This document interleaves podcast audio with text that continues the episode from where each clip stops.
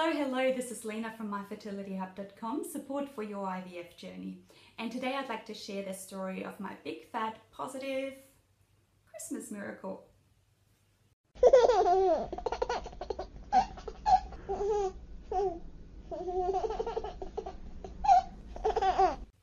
My big, fat, positive Christmas miracle. Well, it started in November. Um, we were at the third clinic in our IVF career, if you will. Um, I was a nervous wreck. Um, I started to get really superstitious, and um, whenever anything happened, like on the way to the clinic, um, the bus would break down, I'd be like, oh my god, maybe that was a, a bad sign and it's not meant to be, and there's not even any point in trying. Um, or if any papers, at one stage we had like an administrative hiccup and we had to delay by one month because the clinic had lost a form or the lab had lost a form, something like that. Um, again, I was like, maybe it's just not meant to be, maybe it's a sign. Meanwhile, all that my husband saw was um, the hospital that this particular clinic was in um, was the same hospital that his grandma had passed away. Um, so he sort of saw it as a good sign that she benevolently was sort of looking down upon us and um, guiding things to, to make it work. Um, so as you can hear, neither of us are usually all that superstitious. We were both nervous wrecks. Um, at that time, we had spent about a year um, at other clinics um, that hadn't worked out. And this clinic had a three month waiting list for the specialist to even see us. Um, so that was a lot of time as well to um, sit around and freak out. Uh, but once we uh, got to see the specialist, he was reasonably hopeful for us. Uh, they did a lot of additional tests that the other clinics hadn't even bothered with, um, which I personally saw as a good sign. And yeah, so I'll keep the stats for another time. Um, just know that I've had um, benign tumours on both of my ovaries as a teenager, so I have half an ovary left. Um, and from the surgeries, I also, um, essentially my tubes are blocked. Um, so I definitely needed IVF um, and we needed ICSI as well. Um, long story short, on transfer day, there was one healthy, beautiful blastocyst to transfer. I thought the transfer would be like this big deal and big event, um, but it really wasn't. Um, I met my husband on my lunch break, went to the clinic, we did the transfer. I could see, or we could see the embryo in super magnification on the screen and everyone was sort of running around um, trying to get everything done and the embryologist um, was coming out with the cannula and um, my specialist at the transfer. Physically, I hardly felt anything. That's going to sound really weird and I hope it doesn't freak you out. Um, but I, you, know how you sometimes meet people and you just click and you know, I've just met someone significant? I had that feeling I had that feeling of I've just met someone significant. And I remember saying, hello, little embryo, um, welcome. And yeah, it was just this really weird moment.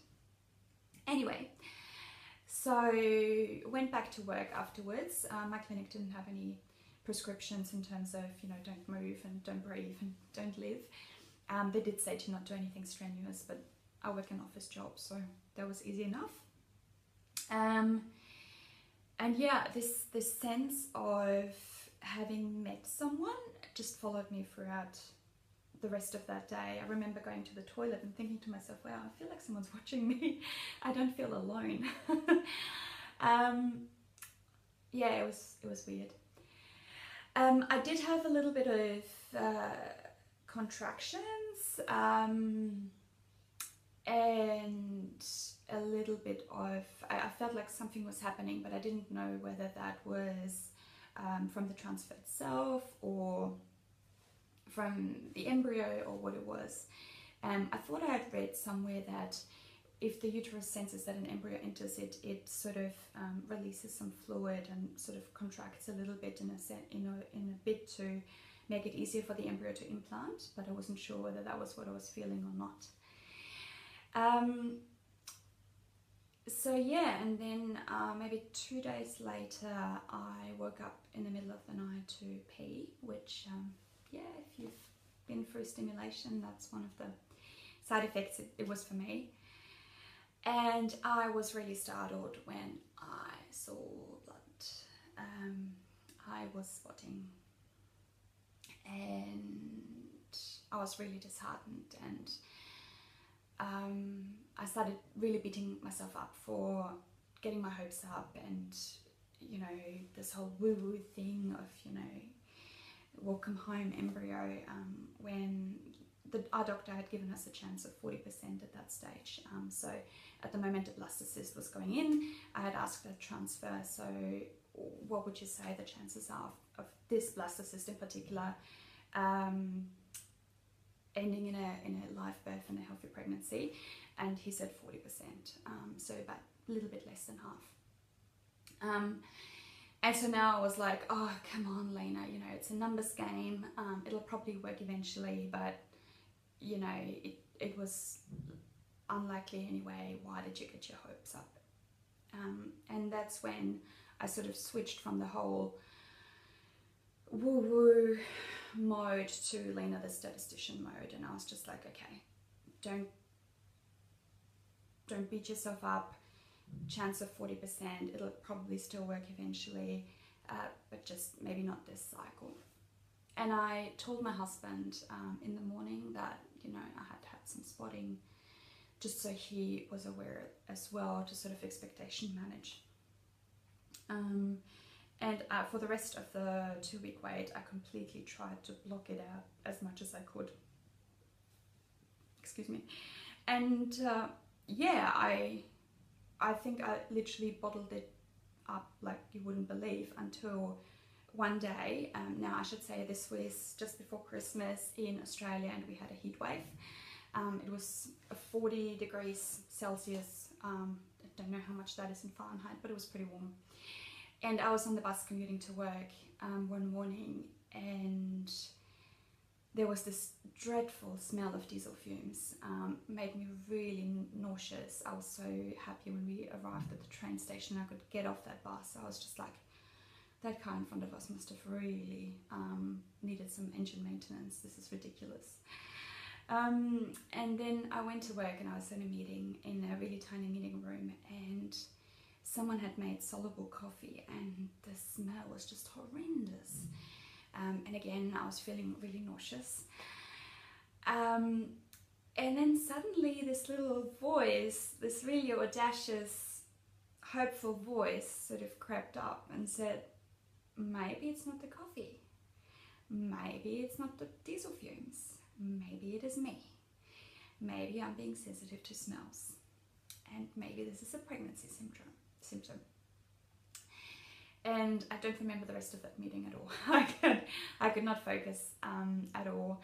Uh, all I wanted was to get out of that building and get into a pharmacy to do a pregnancy test. Because I had ignored um, and bottled up and my feelings for the entire almost two weeks, um, I didn't have a plan. So I was just like, crap, what do I do now? where do I do it? Where, where's the pharmacy? Um, where should I do the test? I didn't want to do it at work because that would have just been weird. Um, so I work in the center of the city, so there were a couple of food courts, um, and yeah, so I chose what I consider to be the nicest food court in Perth CBD. um, and yeah, did the test and it turned positive straight away, and I was just like, oh my goodness. Um, because I hadn't really thought about it, I hadn't planned how I would tell my husband. So now I was like, how do I tell my husband? and um, I just couldn't find the right words. So I just texted him, uh, don't read this if you're busy. And I just photographed the test with two lines and sent it through.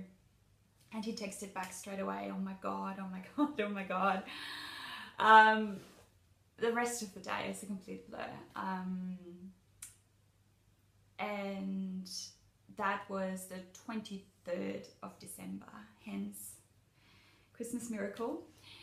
Um, and the next day, I was due for my official beta blood test. So um, I got my bloods done in the morning, and in the afternoon, the nurse called me. And she was like, Congratulations! And I was like, Thank you! Um, and she was like, Oh, you don't sound all that surprised, do you? I'm like, Yeah, I peed on a stick. And she's like, ah, Don't worry, everyone does it. Because they tell you not to do it, of course, but everyone does it. so you're fine. Um, yeah, and that was the story of my Christmas miracle. Um, Christmas miracle was four months um, this Christmas, and it was our first Christmas as a family that we celebrated together. Um, and I really hope that it'll happen for you too, and that you'll have your miracle baby in your arms soon. Until then, love and baby dust, Lena.